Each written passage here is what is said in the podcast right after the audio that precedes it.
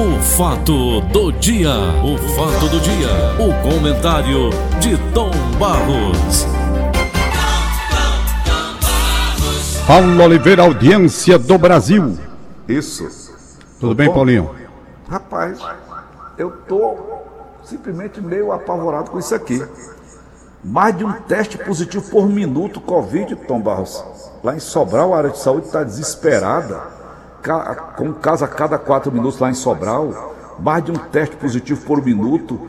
Nós temos por hora 60 minutos. São 60 pessoas contaminadas e contaminando. Mas, Tom, eu não sei se é verdade, mas eu vi uma matéria da televisão, um canal desses aí de news, que uma pessoa contaminada ela pode contaminar 100 pessoas. Tem a ver, Tom?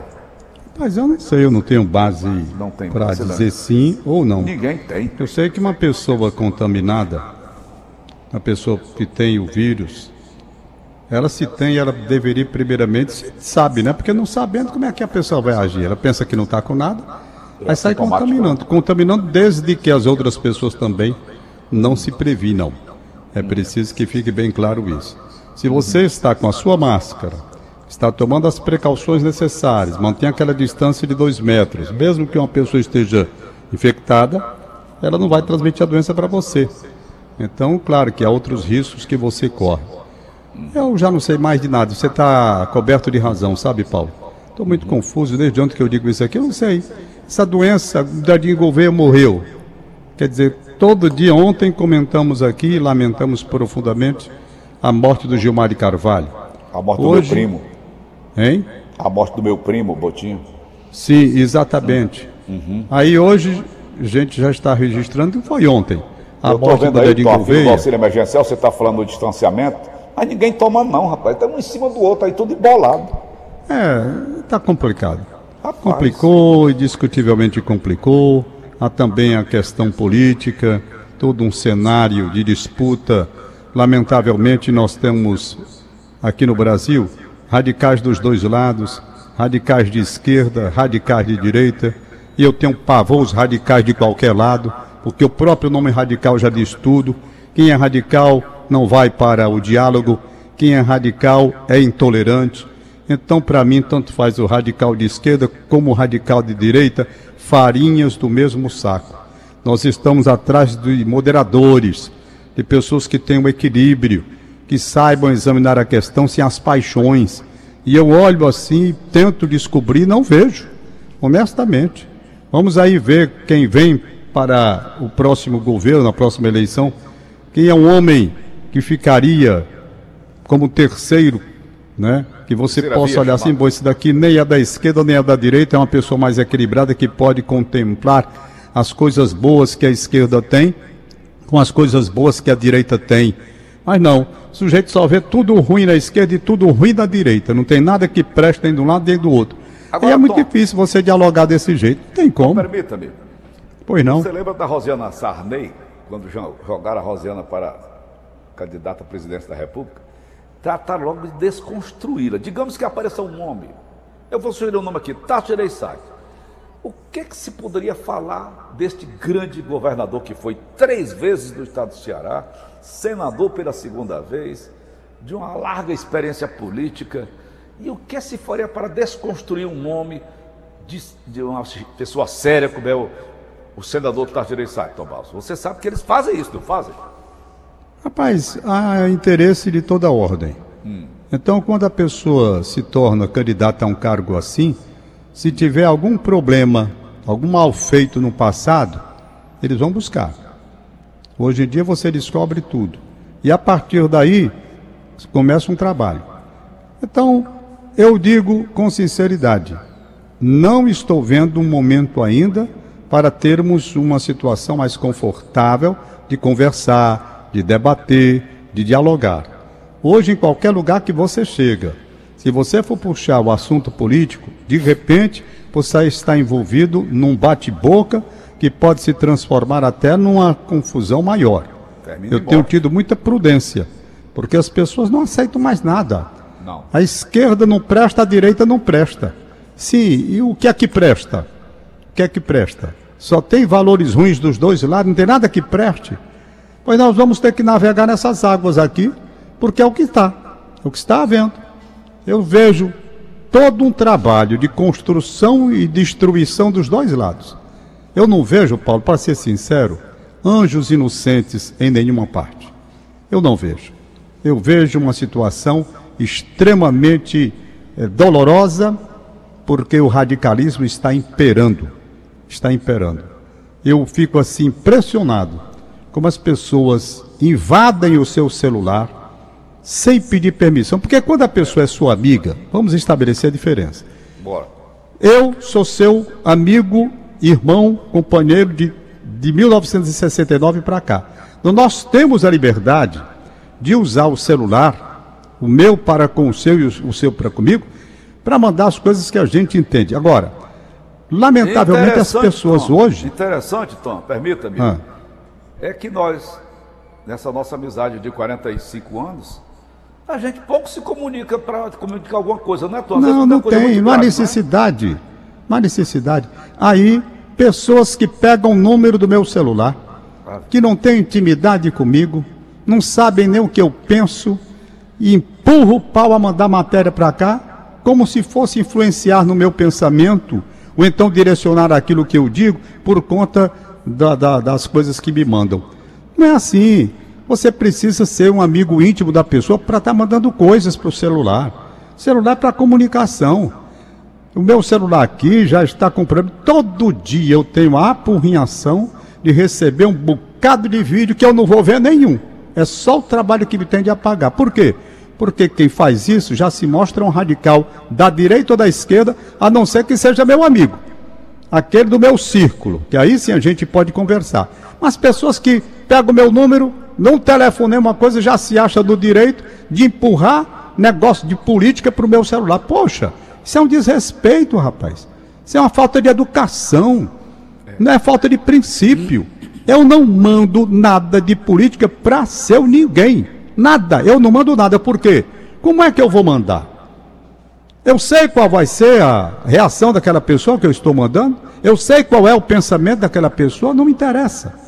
Então, é difícil você conviver porque a intolerância chegou a um grau tão grande, a falta de respeito, que você invade o celular do cidadão para estar tá mandando matéria política. Deseja um bom dia, deseja um bom dia para a família, mande uma oração, uma coisa que aí mostra que você está com um sentimento bom. Mas politicar e política dentro do celular, isso é um desrespeito muito grande. Aí eu vejo, toda pessoa que procede assim, eu já sei que não tem um equilíbrio necessário para dividir as coisas.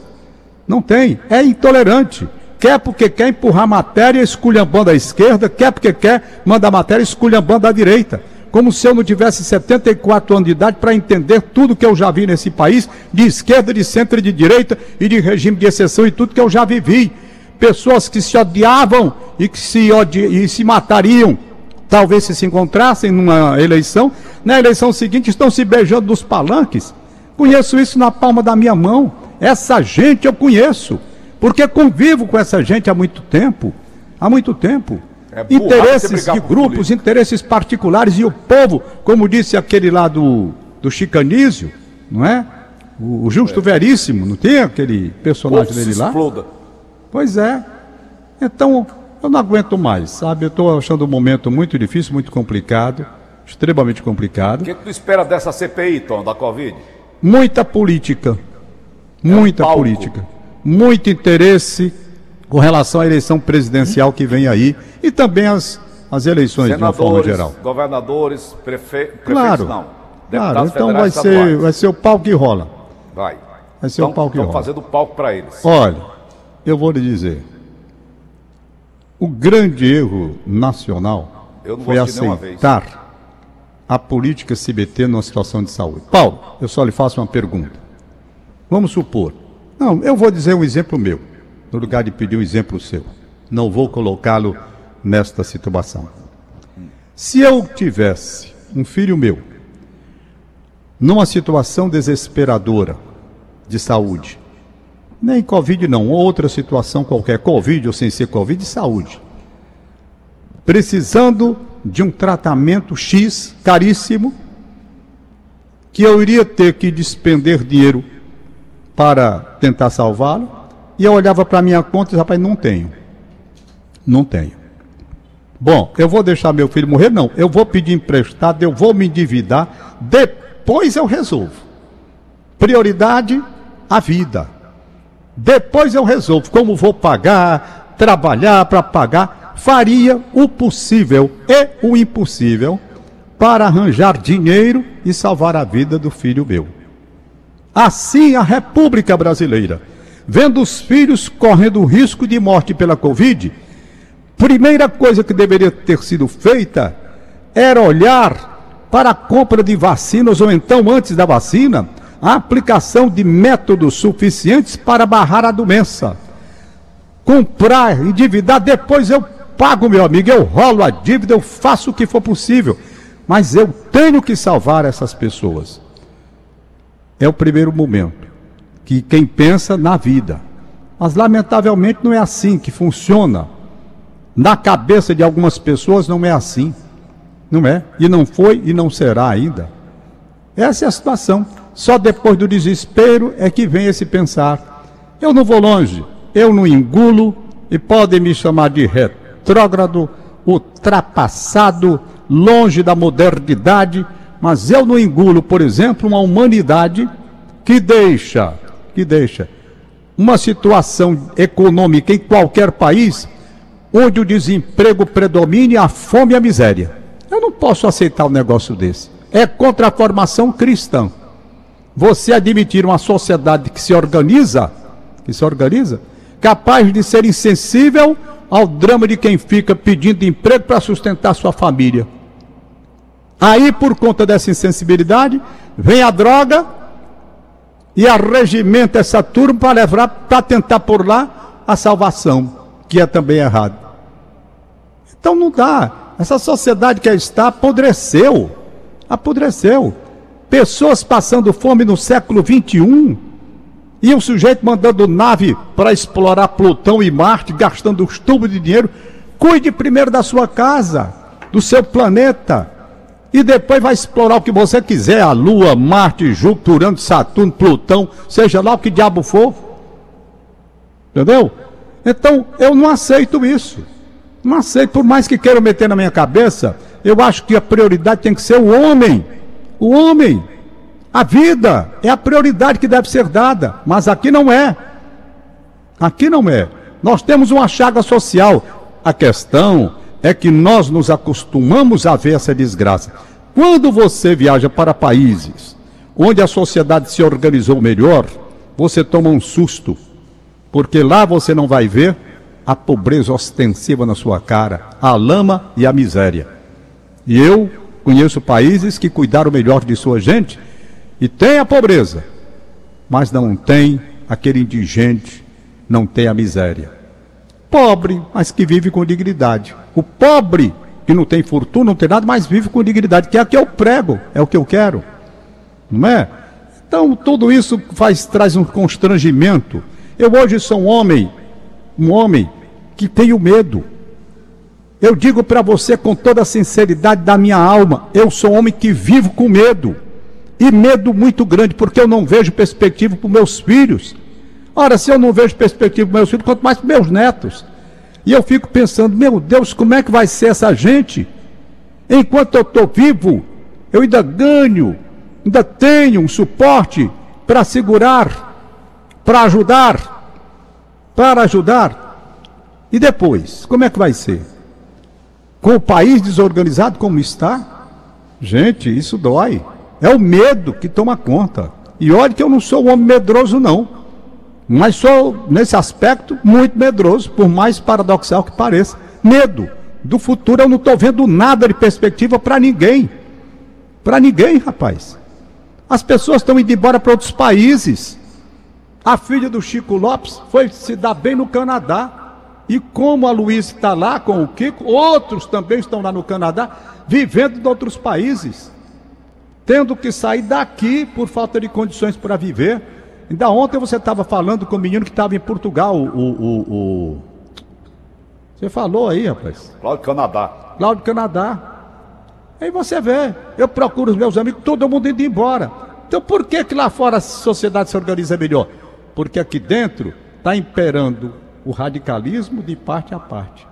Não há uma moderação para que as pessoas entendam o que tem a esquerda de bom, não tem nada que preste. O que tem a direita de bom, não tem nada que preste. Vamos juntar o que é bom de cada lado e fazer uma coisa boa para todos nós. Mas não, não, radicalismo, a esquerda e a esquerda, a direita e a direita. E o papaizinho aqui do alto de sua de sua trajetória de 74 anos o papazinho aqui diz com toda sinceridade: não presta nem a direita radical e não presta a esquerda radical também. Não presta mesmo. São autoritários, querem impor ditadura de direita e de esquerda e não é por aí o caminho para a solução desses problemas. Não é por aí. Absolutamente não é. Eu não estou falando de política mais quase com ninguém, porque quando o sujeito começa a falar, vem logo o radicalismo. Aí eu não aguento. Não aguento mais honestamente. Vou rezar muito, eu acho que só orar muitas orações, para aparecer um, um terceiro capaz de conduzir este país, quebrando as arestas de lado a lado, para trazer de volta o diálogo, gente. Está imperando é o ódio. O Brasil está vivendo com ódio. E o Brasil nunca caso, foi de viver com ódio, não. No meu caso, comunicador, você também. Se a gente se no, perceber alguma coisa, se a gente está falando a favor desse lado ou desse lado aqui, estão perguntando, está comendo quanto?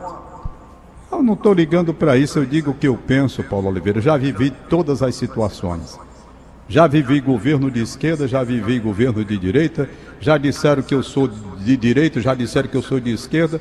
Eu não estou ligando que digo que eu sei o que, que eu sou. Né? Vivi tá momentos difíceis na minha vida profissional. Sempre procurei conduzir com, com muito equilíbrio. Fui diretor de, de, de telejornalismo da Rede Tupi. Me lembro demais quando o presidente Figueiredo, que era turrão, você lembra demais? Lembro. Presidente Figueiredo era turrão. E eu era diretor do departamento de notícias da, da Rede Tupi, a TV Ceará e Ceará Rádio Clube. Você até trabalhava comigo na época. Trabalhei sim. Aí tinha uma repórter Elizabeth Rebouças, não sei se depois ela mudou o nome para Elizabeth Carvalho. Minha querida Elizabeth Gente muito boa, estou com saudade dela. Lembrei dela hoje aqui. Um abraço, Elizabeth. Ela tá, trabalhava até pertinho da televisão. Eu me encontrava com ela ali na Magui.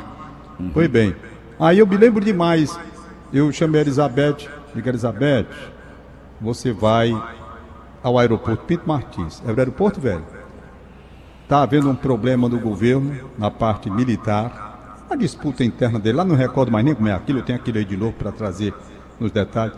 E eu dei uma pergunta para ele e disse: olha, o presidente Figueiredo, ele é turrão. Às vezes ele não gosta das perguntas que são feitas e ele responde de forma bem grosseira. Você está preparada para aceitar uma grosseria e fazer a sua parte sem apelação, sem nada? Tô. Elizabeth era muito consciente, muito. Mas ela era mansa, não era tão falsa? Mansa. mansa. Menina muito boa, menina muito boa. Muito mansa. Aí ela disse: Eu vou fazer. Depois, olha, você vai fazer a pergunta, mas tome cuidado. Se ele reagir mal, deixa ele falar o que ele quiser falar.